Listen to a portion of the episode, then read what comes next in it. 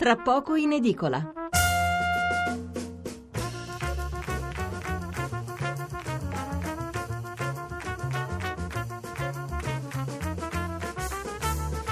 Riprendiamo la linea dopo la tribuna politica, avremo ancora una decina di minuti fino al GR della mezzanotte, stiamo continuando a parlare dell'incidente ferroviario di questa mattina, un argomento monografico che riprenderemo anche dopo. Eh, a proposito, domani sera per l'ultima puntata della settimana incominceremo alle 23.30. Eh, bene, ho già diverse prime pagine qui sul mio tavolo, allora incominciamo con la lettura di titoli e commenti e poi se volete chiamarci fate pure perché nei limiti del possibile vi mandiamo in onda anche in questi minuti, se no successivamente dopo il GR delle 24. È rimasto con noi l'avvocato eh, Martinello, presidente di Altro Consumo. Eh, qualcuno di voi, tra l'altro nei messaggi, ha fatto cenno all'incidente in Puglia del 12 luglio 2016 lo ricordiamo tutti, 23 morti e 50 feriti. Ne parleremo dopo il giro della mezzanotte con l'associazione dei parenti delle vittime perché un altro problema è che la giustizia è più lenta dei treni, che è tutto dire, insomma, e non sempre, come sappiamo, arriva a destinazione, cioè all'accertamento della verità. Allora, i giornali, il Corriere della Sera, morte all'alba sul treno dei pendolari, questa è l'apertura. Repubblica, pendolari, la strage delle donne. Tutte e tre le vittime sono donne, come sapete.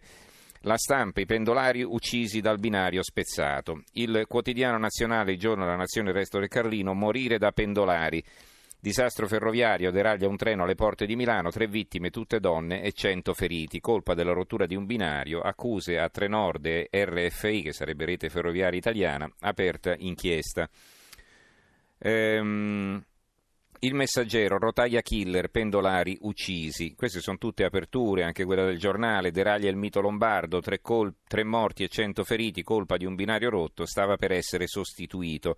Questa è una notizia che eh, altri giornali non avevano. Poi ci sono tre richiami in prima, modello sotto accusa, ma non gettiamo il bambino con l'acqua sporca di Giannino della Frattina. Non solo promesse, i politici e il triste risveglio del paese reale di eh, Claudio Brachino e poi la routine le storie, quel viaggio quotidiano che diventa una bolla di Marco Zucchetti. L'avvenire, ecco qui non è più l'apertura, ma è un titolo a centro pagina, la morte corre sui binari, tre donne vittime del treno. Il fatto quotidiano, binari a pezzi e niente manutenzione, il treno uccide tre pendolari, le vittime, mamma aiuto, deragliamo, prova a fuggire e sta il dialogo tra la madre e la figlia che poi purtroppo è morta. I dimenticati, i pendolari, anni di denunce senza trovare ascolto. A questo proposito avremo poi due comitati eh, di pendolari della linea Cremona-Milano, ma questo nella parte successiva, quindi dopo il GR della mezzanotte. Ancora, eh, libero l'apertura, pendolari disprezzati, cedimento strutturale delle rotaie, il treno dei lavoratori deraglia, tre morti e 50 feriti, alcuni gravi. Ecco le dieci linee ferroviarie peggiori d'Italia, viaggiano e muoiono come bestiame. Dai, dei poveracci se ne fregano tutti, la guerra sociale corre sui binari, è un pezzo firmato da Renato Farina. Ancora il manifesto, l'ultima corsa, e c'è una foto, grande foto del treno deragliato, tre donne morte, decine di feriti, quattro in gravi condizioni, il deragliamento del treno dei pendolari Cremona-Milano, causato dalla rottura di un binario. Si indaga per omicidio colposo plurimo, sotto accusa la scarsa manutenzione della rete, ma anche l'uso distorto dei fondi per le linee regionali. Qui il commento è di Domenico Gattuso, il titolo è Scelte sbagliate sulla pelle dei pendolari. Eh, scrive Gattuso, incidenti come quello accaduto ieri a Pioltello non dovrebbero accadere, morire nel 2018 viaggiando su un treno regionale, morire da pendolari che si alzano all'alba per raggiungere la metropoli, lasciare la vita sui binari mentre si va incontro al proprio giorno è assurdo. Certo un rischio di incidenti in ferrovia esiste, ma di questi tempi esso dovrebbe essere ridotto quasi a zero in una nazione sviluppata come la nostra, in una regione ricca come la Lombardia. La verità, le rotaie uccidono e Renzi scappa pur di non parlarne. Eh, le ferrovie dello Stato pensano alle strade dell'ANAS, a Milano si contano le vittime. C'è del binario per mancanza di manutenzione, treno deraglia, tre morti e 46 feriti. L'ex premier Martina, Richetti e Gori si fanno sostituire per paura nei talk TV. Questa è la tesi della verità che poi viene sviluppata da Maurizio Belpietro nel suo commento, leggo l'attacco. Matteo Renzi ieri era atteso nello studio di porta a porta, ma nel salotto di Bruno Vespa il segretario del PD non si è fatto vedere. Spariti dal video anche altri nomi di prima fila del partito, già previsti da giorni nelle trasmissioni televisive di Rai e Mediaset, al loro posto qualche onorevole di rimpiazzo. Il cambio di programma di Renzi, Martina Richetti, portavoce ufficiale del PD e dei candidati alla regione Lombardia Gori, è stato deciso ieri mattina, poco dopo che l'agenzia ANSA aveva battuto le prime notizie sul disastro di Pioltello. Ufficialmente il passo indietro è stato motivato con il rispetto per le vittime del treno di pendolari. In realtà lo Stato Maggiore del Partito Democratico non se la sentiva di affrontare le telecamere mentre sullo sfondo sfilavano morti e feriti di quel convoglio uscito dai binari. Il foglio, eh, un pezzo di Renzo Rosati, tenete gli sciacalli lontani da quel treno.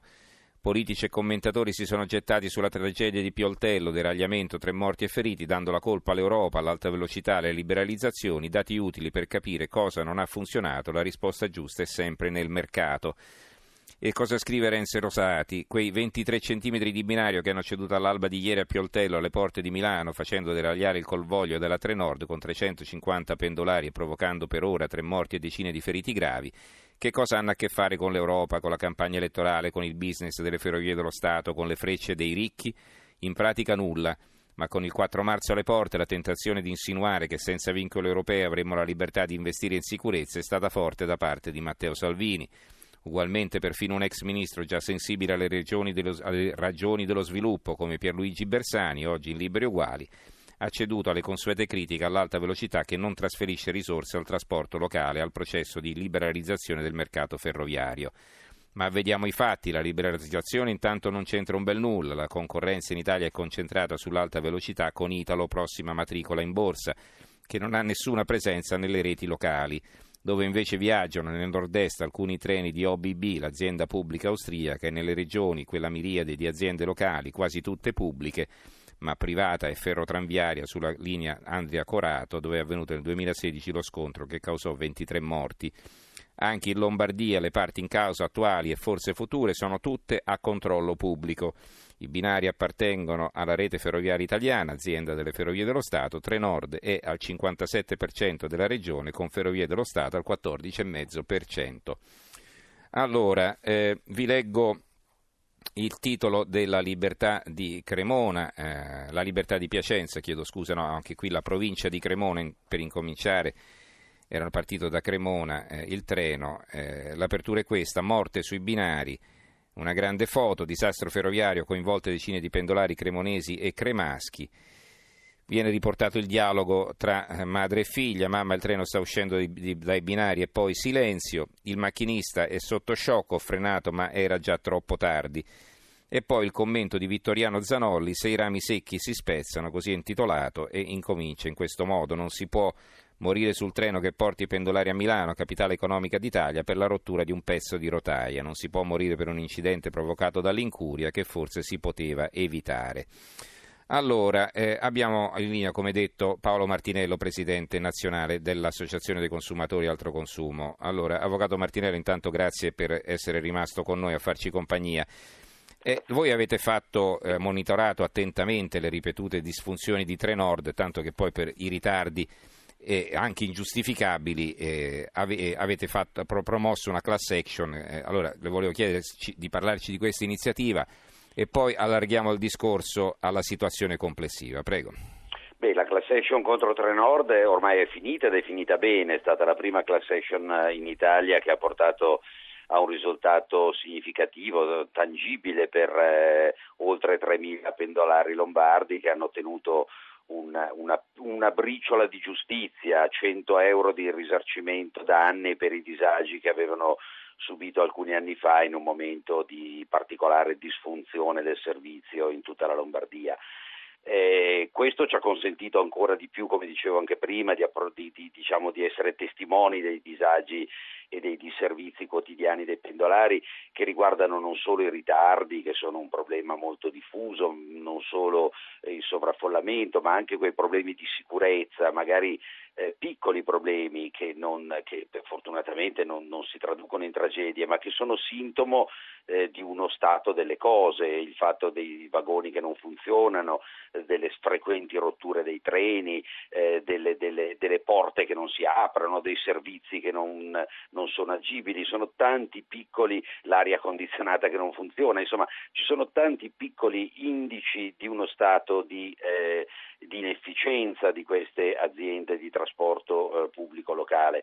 Ora io trovo francamente stucchevoli le polemiche politiche di queste ore sulla tragedia di oggi, però un dato politico di fondo c'è e riguarda proprio le liberalizzazioni, ma al contrario di quello che forse qualcuno pensa o dice. Il problema probabilmente è che le liberalizzazioni nel trasporto pubblico locale non, non sono, sono, arrivate, eh, certo. non sono arrivate e, e questo eh, crea tanti piccoli monopoli locali eh, dove investe la politica, investe, investono i soldi dei contribuenti e è evidente che in una situazione del genere eh, le cose alla fine non vanno bene. L'alta velocità in Italia eh, ha, ha, portato l'Italia ad essere all'avanguardia nel mondo eh, in certi tipi di servizio ferroviario, grazie anche alla concorrenza che c'è stata tra treno e treno, tra treno aereo e tra treni e treni, ed è un caso unico in Europa, virtuoso.